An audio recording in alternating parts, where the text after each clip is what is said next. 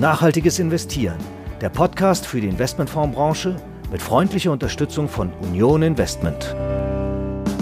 Engagement oder aktives Aktionärstum gilt als ein wesentlicher Faktor in der Transformation unserer Wirtschaft von braun nach grün. Mancher Wissenschaftler meint sogar, dass nicht die nachhaltige oder grüne Kapitalanlage an sich den Wandel bewirkt, sondern dass das Engagement entscheidend ist, also die Wahrnehmung der Aktionärsrechte auf Hauptversammlungen mit Abstimmungen und der Einbringung von Anträgen sowie der direkte Dialog zwischen Investoren und Unternehmen.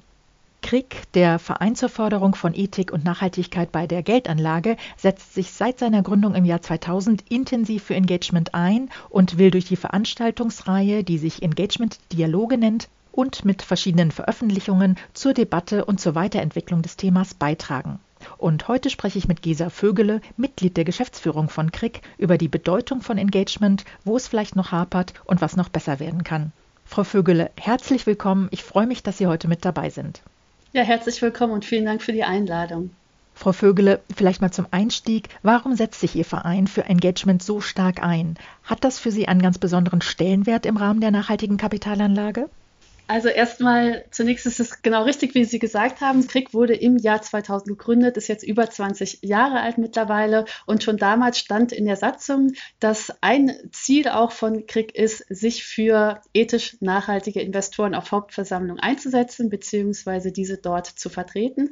Und historisch betrachtet gibt es noch einen anderen Faktor, der etwas vielleicht für Außenstehende unverständliche oder sperrig klingende Name Krieg, das steht ja für Corporate Responsibility Interface Space Center. Das ist auch historisch so einzuordnen, dass es in den USA sich bereits in den 70er Jahren eine Organisation gegründet hat, die heißt Interfaith Center on Corporate Responsibility, also mit TH. Und diese Organisation ICCR, die hat eine sehr, sehr wichtige Rolle eigentlich für die Entstehung überhaupt des Engagement im modernen Sinne gespielt. In den 70er Jahren ist das ja historisch entstanden und dort waren Themen wie Apartheid-Regime, Vietnamkrieg standen im Zentrum und insbesondere zu der damaligen Zeit glaubensbasierte, glaubensorientierte Investoren haben eben da entdeckt, sozusagen die Möglichkeit, die Aktionärsrechte für ihre Themen einzusetzen. Und daher kommt der Name Krieg, der hat sich daran inspiriert und deswegen ist auch die Erklärung, warum Center auch im amerikanischen Englisch geschrieben ist, im Krieg-Name übrigens. Über die Jahre hat sich Krieg dann in unterschiedlicher Form für das Thema engagiert, tatsächlich auch auf Hauptversammlungen als Plattform für sogenanntes kollaboratives Engagement. Das spielt heute, wenn auch nicht eine so große Rolle, noch eine kleine Rolle hin und wieder. Und das hatten Sie ja erwähnt, auch eingangs. Wir haben eine Veranstaltungsreihe, die heißt Engagement Dialoge. Wir haben Ende 2020 ein Herausgeberwerk eigens zu dem Thema Engagement, aktives Aktionärstum mit 20 unterschiedlichen Beiträgen herausgegeben. Wir machen so ein bisschen kleine Recherchen zu dem Thema und wir mischen uns auch, soweit es unsere Ressourcen zulassen, etwas auch in die politische Debatte ein. Und ich möchte sagen, im Sustainable Finance Bereich ist das Engagement-Thema jetzt in den letzten Jahren so ein bisschen hinten runtergefallen. Ich glaube, das ändert sich jetzt und da sind wir eben auch dran. Und nochmal, was ist eigentlich der Grund? Engagement ist eben eine sehr wichtige nachhaltige Anlagestrategie. Sie ist im Gesamtkonzept, also als Teil des gesamten Werkzeugkasten im Bereich des nachhaltigen Investments zu sehen. Aber gerade was Wirkungspotenzial zumindest betrifft, hat Engagement eben ganz besondere Qualitäten. Sie sind also schon viele, viele Jahre mit dem Thema beschäftigt als Verein. Jetzt steigen wir einfach mal in das Thema ein. Aus Ihren Recherchen geht hervor, dass sich dennoch, obwohl dieses Thema so stark in der Öffentlichkeit diskutiert wird, dennoch keine lebendige oder keine besonders lebendige und aktive Engagement-Kultur etabliert hat. Da stellt sich mir die Frage, gibt es da nicht vielleicht eine Diskrepanz zu dem, was aus der Branche in die Öffentlichkeit getragen wird? Denn wenn man sich im Markt umhört, hat man den Eindruck, dass es kaum einen Investor oder Asset Manager gibt, der kein Engagement betreibt. Also ich denke, da gibt es ganz viele Faktoren, die wichtig sind, um diese Frage zu beantworten. Also einmal ist der Faktor, dass zumindest das, was ich aus den Gesprächen herausnehme, da mir schon zurückgemeldet wird, viele würden gerne mehr machen, was Engagement betrifft, aber es gibt eben auch bestimmte Hürden einfach. Und es gibt natürlich auch, warum wollen viele mehr im Bereich Engagement machen. Ich glaube, da gibt es auch sehr viele Faktoren, gerade jetzt für Anbieter von nachhaltigen Fonds, die zum Beispiel Siegel haben wollen. Da gibt es natürlich auch, sage ich mal, den externen Faktor, dass Label wie das FNG-Siegel, wie das österreichische Umweltzeichen, auch das Nordic Swan-Label beispielsweise, auch das EU-Eco-Label wird ja auch Engagement berücksichtigen. Da gibt es, sage ich mal, einen externen Faktor, der dazu führt, dass viele da auch mehr im Bereich Engagement machen wollen. Und Engagement, wie man das macht und auch was die Statistiken sagen und was denn tatsächlich qualitativ passiert. Das sind auch zwei sehr unterschiedliche Dinge, würde ich sagen. Also wenn man ein wenig hinter die Oberfläche schaut. Also ich nehme durchaus wahr, dass viele, mit denen ich spreche, sagen, wir würden gerne mehr, aber es gibt eben auch verschiedene Hürden und Ressourcen zum Beispiel sind da eine große Hürde. Der zweite Faktor, es hat sich beim Thema Engagement was bewegt in Deutschland. Also das sieht man einfach auch an den Statistiken aber auch, denke ich, qualitativ. Also wir haben ja gerade letztes Jahr eine Umfrage zusammen gemacht mit dem NKI-Institut für nachhaltige Kapitalanlagen. Das ist ein Mitglied auch von KRIG unter börsennotierten Unternehmen in Deutschland, Österreich und der Schweiz. Unter Unternehmen eben und aus der Unternehmensperspektive haben wir eben gesehen, dass es dort doch deutlich auch Fortschritte gibt. Zum Beispiel 2015, das ist eine Rückmeldung von Unternehmen, da sind den Forderungen von Investoren beziehungsweise Asset Managern noch 62 Prozent der Unternehmen mit konkreten Maßnahmen gefolgt. Und jetzt 2021 waren das schon 71 Prozent. Also da sind deutliche Steigerungen, zumindest aus Unternehmensperspektive, zu beobachten. Also es hat sich in Deutschland was getan, qualitativ und quantitativ, aber wenn wir in, in, den internationalen Vergleich gehen, natürlich die angelsächsischen Länder, skandinavischen Länder, da gibt es rechtliche Unterschiede, die das schon mal sehr stark begünstigen. Aber auch wenn wir in, in die Niederlande schauen, wo zumindest rechtlich gesehen eher ähnliche Voraussetzungen wie in Deutschland herrschen, da ist Engagement einfach viel, viel stärker, sage ich mal, in der Kultur, auch in dem Verständnis von Sustainable Finance verankert, als es in Deutschland der Fall ist. Das sieht man auch, wenn man sich Initiativen zu bestimmten konkreten Themen wie Biodiversität, Entwaldung etc. anschaut, dann sind da die Investoren, die Asset Manager aus Deutschland viel, viel weniger bis gar nicht teilweise vertreten als eben diejenigen aus anderen Ländern. Frau Vögele, auf die internationale Vergleichbarkeit und die Themen würde ich gleich nochmal kommen. Vorher die Frage, was die Engagement-Aktivitäten angeht, würden Sie sagen, dass es Unterschiede zwischen großen und kleinen Investoren gibt? Wenn ich mich recht erinnere, gab es vor kurzem eine Analyse, da sind große deutsche institutionelle Investoren relativ schlecht weggekommen, quasi an den Pranger gestellt worden, weil sie angeblich viele grüne Anträge gar nicht unterstützen. Also ich denke, es gibt viele Unterschiede zwischen großen und kleinen. Die Großen haben eindeutig mehr Möglichkeiten und auch was das Thema Wirkung betrifft, natürlich das Kapital, was tatsächlich dahinter steht, das ist ein Faktor, der wichtig ist.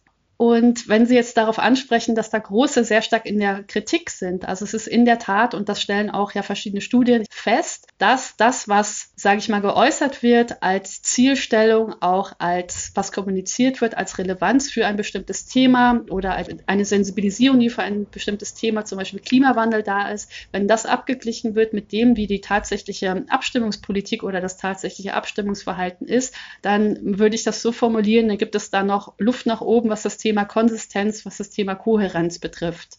Also wir sehen bei vielen Anträgen auch, also in Deutschland ist es jetzt nicht so ohne weiteres möglich, aber in anderen Ländern, wo Resolutionen zum Beispiel zum Thema Klimawandel eingebracht werden können, dass die Abstimmungspolitik, insbesondere der Großen, entgegen anderer öffentlicher Bekundungen nicht so positiv oder nicht so sehr im Sinne dieser Anträge, wie man das erwarten könnte kann das auch was mit Interessenskonflikten zu tun haben? Also dass zum Beispiel große Investoren bzw. Asset Manager nicht nur grüne, sondern auch konventionelle Anlagen im Portfolio haben und deshalb vielleicht einige nachhaltig ausgerichtete Anträge gar nicht unterstützen oder auch keine eigenen einbringen?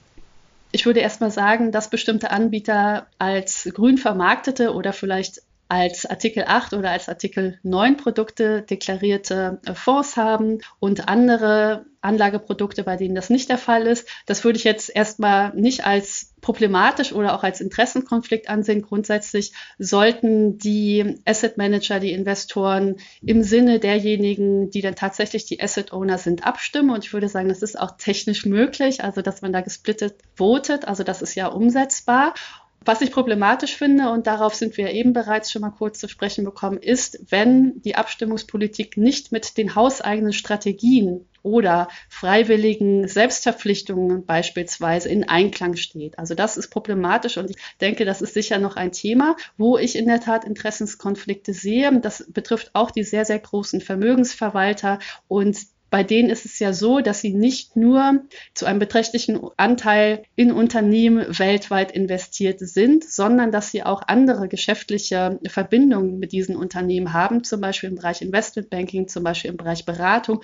Und dann kommt noch hinzu, dass wir ja tatsächlich auch schon zum Teil oligopolistische Strukturen in diesem Bereich haben und dessen sind sich diejenigen, die großen Akteure auch sehr stark bewusst. Und das kann auch zu einer Zurückhaltung bei der Abstimmung führen. Und wie gesagt, mit den anderen Geschäftsfeldern kommen dann tatsächlich auch schon Interessenskonflikte rein. Was kann man denn Ihrer Meinung nach machen, um Engagement voranzutreiben? Sie haben ja vorhin schon gesagt, dass es in Deutschland im Vergleich zu anderen Ländern ein bisschen zurücksteht. Also was kann man tun oder was ist nötig? Also ich antworte da immer gerne, es ist ja unglaublich viel Vorarbeit, es passiert ja sehr viel in dem Thema. Und Deutschland, das ist ja bekannt, hatte ja einen Sustainable Finance Beirat, aktuell wird ein neuer jetzt wieder zusammengestellt, da laufen ja die Bewerbungen. Und der alte Sustainable Finance Beirat hatte ja die Empfehlung 31, die ganz speziell sich dem Thema Engagement widmet. Und ich denke, da sind sehr gute Punkte enthalten. Eine äußere rechtliche Hürde, die auch viele nennen, ist ja das sogenannte Acting in Concert, was dem kollaborativen Engagement entgegensteht und was auch dazu führen kann, dass viele da zurückhaltend sind, bisschen ängstlich sind, rechtliche Konsequenzen fürchten. Das ist ein Punkt. Dann ist in vielen Ländern, haben sich ja seit über die Jahre sogenannte Stewardship Codes etabliert. Und das ist auch etwas, was, das habe ich jetzt auch gerade letztens in den Gesprächen, die wir zusammen mit dieser kleinen Recherche gemacht haben, festgestellt, das ist in Deutschland viel, viel weniger bekannt als es in anderen Ländern der Fall ist. Und in anderen Ländern habe ich die Rückmeldung erhalten, es wird als sehr, sehr hilfreich angesehen, dass es solche Kodizes gibt. Und der Beirat hat ja empfohlen, so etwas für Deutschland zu entwickeln, mit der Perspektive, da einen europaweiten Stewardship Code irgendwann auch zu haben. Das ist eine andere, sehr, sehr konkrete Empfehlung. Und eine weitere, die ich auch als sehr, sehr wichtig erachte, ist die Empfehlung, eine sogenannte ESG Engagement Plattform zu errichten, zu gründen insbesondere für kleine und mittelgroße Investoren, die eben dieses kollaborative Engagement erleichtern soll. Und ich denke, das wäre ein wichtiger Schritt, weil Engagement ist sehr, sehr ressourcenaufwendig. Man braucht viel, viel Expertise, die man alleine so nicht aufbringen kann. Und das wären ganz konkrete Vorschläge, wie man Engagement in Deutschland fördern kann. Das heißt also, Sie glauben oder gehen davon aus, dass das geringe Niveau der Engagement-Aktivitäten damit zu tun hat, dass es keine klaren Codes oder Regeln und Plattformen gibt. Aber ist denn überhaupt der Wille da? In anderen Ländern funktioniert es ja auch. Also ich denke, der Wille ist grundsätzlich da. Ressourcen ist natürlich ein Problem, deswegen ist das Ermöglichen von gemeinschaftlichen Handeln ist ein wichtiger Punkt. Und warum es in anderen Ländern funktioniert, das hat, denke ich, auch rechtliche Gründe. Ich glaube, das hatten wir auch schon mal ganz kurz angesprochen, das Thema. Also es ist in, in angelsächsischen Ländern ist es rechtlich einfach viel leichter möglich, beispielsweise Anträge einzubringen. Und das kann man auch nicht so leicht ändern, weil es mit der gesamten ökonomischen Kultur zu tun hat, die ja über Jahrzehnte auch gewachsen ist. Und da spielen auch Dinge wie Mitbestimmungsrechte von Arbeitnehmerinnen und Arbeitnehmern zum Beispiel mit rein. Wir haben ja dieses duale System Vorstand, Aufsichtsrat. Das ist in angelsächsischen Ländern nicht so. Also das an anzugleichen, auch europaweit. Da hat ja die Aktionärsrechte-Richtlinie wichtige Aufgaben und wichtige Vorarbeiten schon geleistet, aber diesen Weg auch ein wenig weiterzugehen, das ist etwas, was viele fordern und das würde sicherlich einer stärkeren Engagement-Kultur zuträglich sein. Jetzt leben wir ja in besonderen Zeiten. Wir haben die Pandemie und wir haben virtuelle Hauptversammlungen, die die aktive Beteiligung der Aktionäre deutlich erschweren. Glauben Sie, dass die virtuellen Hauptversammlungen das Engagement zurückgeworfen haben?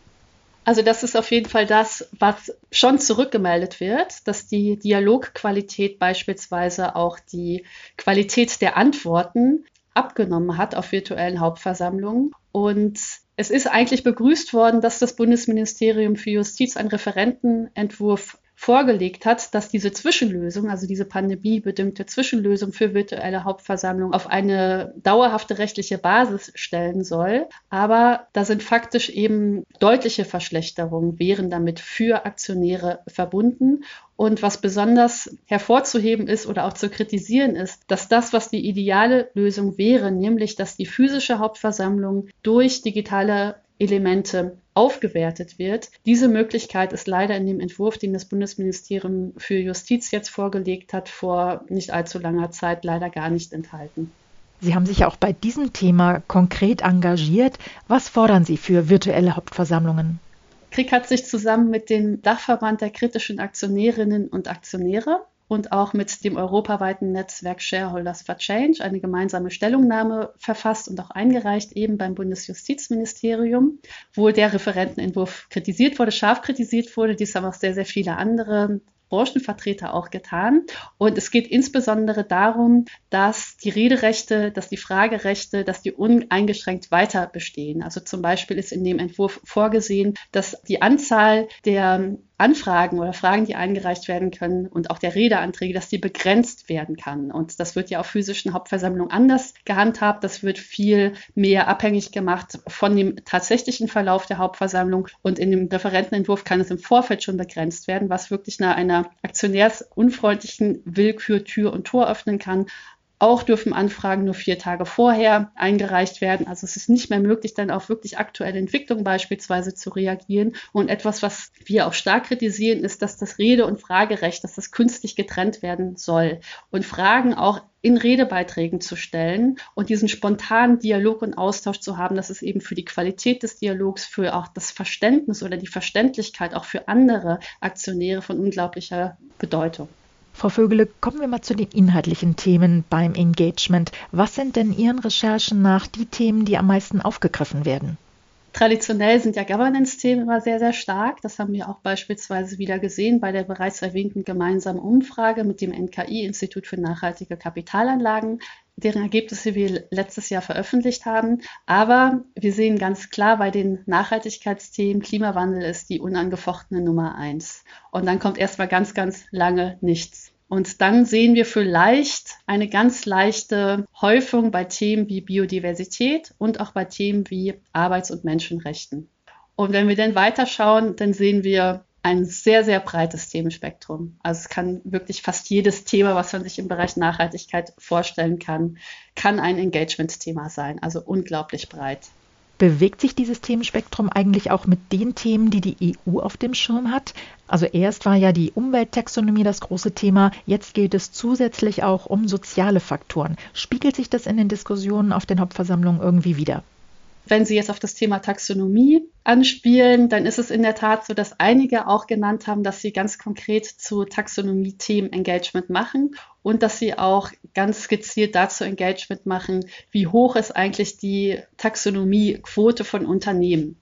Also das ist etwas, wo auch jetzt aufgrund von rechtlichem Druck im Grunde genommen oder sagen wir mal eher Anreizen zu erwarten ist, dass sowas auch eine größere Rolle spielt. Ansonsten jetzt ganz konkret geschaut entlang der sechs Umweltthemen, zum Beispiel in der Taxonomie, da habe ich jetzt zumindest aus den Informationen, die mir vorliegen, nicht ableiten können, dass da jetzt mehr Engagement ist. Zum Beispiel zum Thema Kreislaufwirtschaft habe ich fast überhaupt gar keine Informationen, dass es da Engagement geht und das ist ja eines der sechs Umweltziele aus der Taxonomie. Und ansonsten ist es sicherlich auch so, dass Engagement-Themen relativ stark auch geografischen Faktoren unterworfen sind, zum Beispiel in USA oder sagen wir mal auch in Amerika ganz allgemein, Themen, die Indigene betreffen, sind viel, viel stärker, als das zum Beispiel in Europa der Fall ist.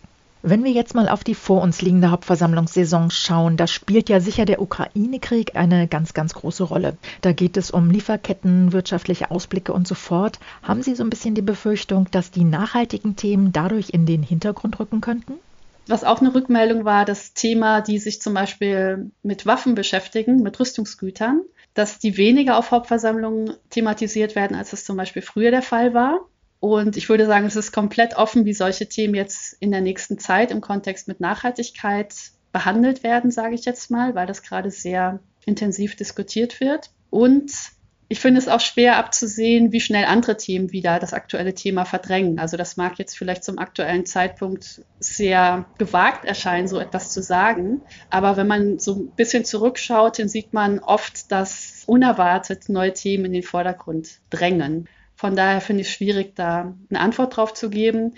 Was ich allerdings als These einfach mal in den Raum stellen möchte, ist, dass es für viele Themen eine lange Geschichte gibt. Und ich denke, für Klimawandel trifft das insbesondere zu, dass Investoren sehr, sehr lange schon an dem Thema arbeiten. Und das ist auch etwas, was dafür spricht, dass sie auch künftig sich zu diesem Thema auf Hauptversammlungen und auch Investorendialogen engagieren werden. Also wir lassen uns einfach mal überraschen, was die kommende Hauptversammlungssaison bringt. Aber beim Engagement geht es ja auch um die Frage, ob es wirklich etwas bewirkt. Frau Vögele, gibt es Beweise, dass Engagement wirkt und wie misst man das? Ja, also das ist eine sehr, sehr wichtige und relevante Frage. Ich möchte erstmal sagen, dass Engagement eine Anlagestrategie ist, die von vielen eben als eine angesehen wird, die ein besonders hohes Wirkungspotenzial hat. Ich habe ja schon mal auf die Frage hingewiesen, die wir letztes Jahr gemacht haben mit einem Mitglied zusammen. Und da haben wir von Unternehmen auch tatsächlich die Rückmeldung erhalten, dass von Engagement und das sind eben die Dialoge einerseits und die Ausübung oder Wahrnehmung der Rechte auf Hauptversammlung andererseits, dass die als die potenziell wirkungsvollste nachhaltige Anlage Anlagestrategie angesehen wird. Und es gibt auch wissenschaftliche Studien, die in diese Richtung weisen. Und das ist auch das, was zum Beispiel auch in Gesprächen auch sehr deutlich immer wieder zurückgemeldet wird. Gleichwohl ist natürlich die Frage der Messung immer besonders schwierig. Wir haben es ja bei Engagement mit einem hochgradig sozialen Phänomen zu tun. Auch bei der nachhaltigen Geldanlage allgemein. Also das wird niemals so exakt und in dieser, sage ich mal, Stringenz messbar sein, wie es in den Naturwissenschaften der Fall ist, weil ganz viele Faktoren einfach eine Rolle spielen ob jetzt Engagement erfolgreich ist oder nicht. Also zum Beispiel auch, wie hoch ist die Sensibilisierung für ein Thema in der Gesellschaft allgemein, im Unternehmen. Auch wie sieht es innerhalb des Unternehmens eigentlich aus? Gibt es Menschen, die da ein Thema besonders stark unterstützen beispielsweise? Die Forschung oder die Wissenschaft, die sagt uns auch, die Wahrscheinlichkeit, dass Engagement erfolgreich ist, wird dadurch begünstigt durch das Kapital, was dahinter steht. Sie wird auch begünstigt, wenn ein Unternehmen bereits in der Vergangenheit positiv auf solche Anfragen reagiert hat. Und sie kann auch dadurch begünstigt werden, wenn derjenige, der das Engagement macht, ein besonders gutes und hohes Ansehen, eine gute Reputation, Glaubwürdigkeit genießt in der Gesellschaft. Also das kann auch ein Faktor sein. Und das ist mir auch wichtig zu sagen, mit Engagement kann man sicherlich nicht die großen Revolutionen und Umwälzungen voranbringen, sondern kleine Schritte. Also wenn es wirklich realistisch umsetzbar auch für das Unternehmen ist, dann ist die Erfolgswahrscheinlich relativ hoch. Aber Engagement und Sustainable Finance insgesamt ist ja auch nicht das, der alleinige Faktor, der die Transformation bewirkt oder vorantreiben soll, sondern ist ein Puzzleteil von vielen. Das heißt, politische Maßnahmen, andere Maßnahmen werden immer auch sehr, sehr wichtig sein, aus in diesem Gesamtbild zu sehen. Okay, aber Engagement ist ja ein sehr direkter Faktor. Man kann ohne Umwege einwirken. Mhm. Aber Sie sagen natürlich, dass Kapital im Hintergrund ist wichtig, um diesen Druck auch ausüben zu können. Frau Vögele, ich bedanke mich jetzt sehr herzlich für das Gespräch. Das war sehr interessant und wir sind gespannt, wie sich das Ganze regulatorisch und politisch weiterentwickelt. Ja, ganz herzlichen Dank auch von mir.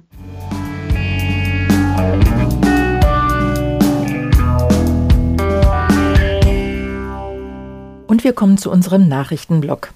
Thema: Die Kreditvergabe wird immer öfter an ESG-Kriterien geknüpft. Unternehmen finanzieren sich zunehmend grün bzw. nachhaltig.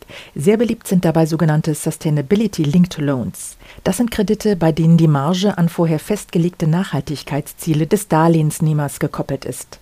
Die Kreditkonditionen sind also daran geknüpft, dass das kreditnehmende Unternehmen bestimmte ESG-Kriterien erzielt, die im Kreditvertrag festgelegt werden. Im vergangenen Jahr haben solche Sustainability-Linked Loans weltweit ein Volumen von 428 Milliarden Dollar erreicht. Das geht aus einer gemeinsamen Analyse von Helaba und der BDO AG Wirtschaftsprüfungsgesellschaft hervor. Das globale Volumen übertrifft damit das von klassischen Green Loans um ein Vielfaches. Green Loans sind anders als Sustainability Linked Loans zweckgebunden und werden ausschließlich für grüne Projekte vergeben. In Europa beträgt demnach der Marktanteil von Konsortialkrediten, deren Zinsmarge an die Erreichung von nachhaltigen Kriterien geknüpft ist, etwa 40 Prozent, und die Tendenz ist steigend. Ein wesentlicher Grund für die steigende Nachfrage besteht laut Helaba darin, dass auch mittelständisch geprägte Unternehmen Finanzierungen mit einem ESG-Element künftig einfacher darstellen können.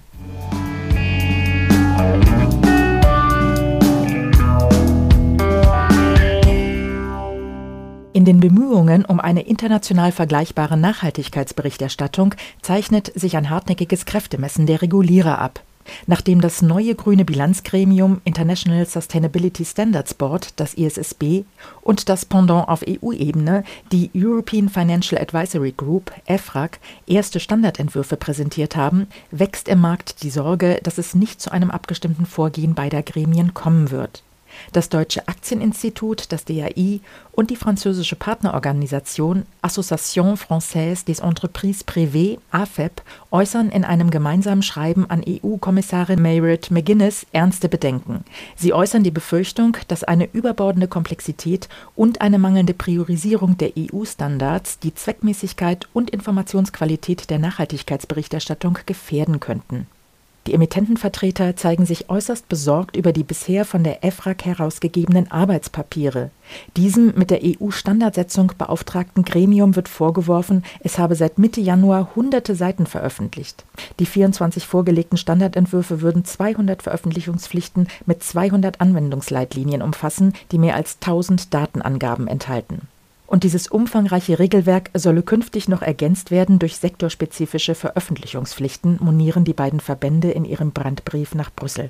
EFRAG und EU-Kommission werden von beiden Emittentenorganisationen mit Nachdruck aufgefordert, in ihrer Regulierung auf den künftigen internationalen Standards des ISSB aufzubauen und nur unbedingt notwendige Offenlegungsvorgaben zu ergänzen, die eine spezifische EU-Perspektive widerspiegeln.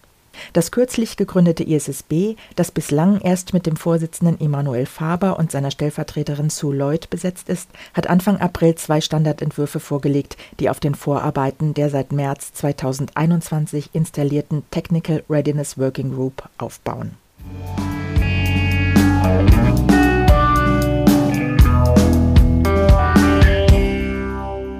Thema Das ISSB kommt am Standort Montreal voran.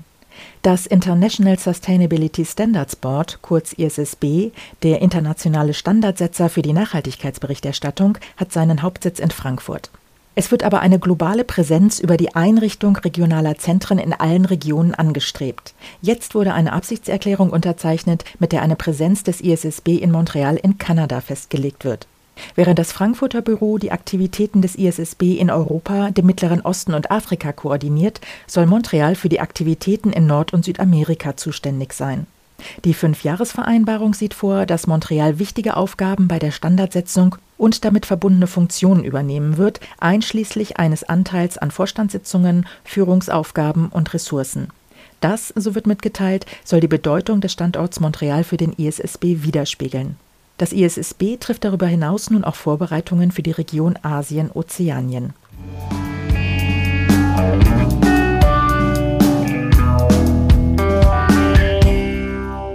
Und dann habe ich noch einen Terminhinweis. Am 2. Mai findet eine Veranstaltung zum Thema Mehr Transparenz für nachhaltige Immobilienfonds statt.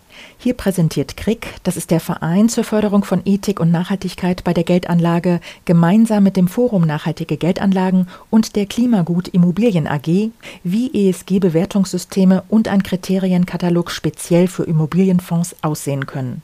Dazu gibt es Beispiele aus der Praxis und eine Diskussion darüber, wie Immobilieninvestments umfassend nachhaltig ausgerichtet werden können und welche Chancen und Herausforderungen es dabei gibt. Der Termin findet wie gesagt am 2. Mai statt und zwar online von 14 Uhr bis 16.30 Uhr. Und damit sind wir am Ende unserer Episode angelangt. Wir bedanken uns für Ihr Interesse und verabschieden uns für heute. Die nächste Episode von Nachhaltiges Investieren erscheint am 5. Mai und wir freuen uns, wenn Sie wieder mit dabei sind. Außerdem erscheint jeden Freitag unser Podcast Sieben Tage Märkte, die Wochenvorschau der Börsenzeitung.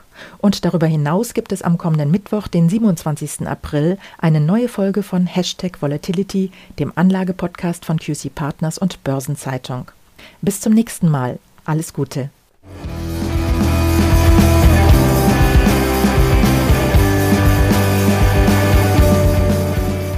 Nachhaltiges Investieren, der Podcast für die Investmentfondsbranche mit freundlicher Unterstützung von Union Investment.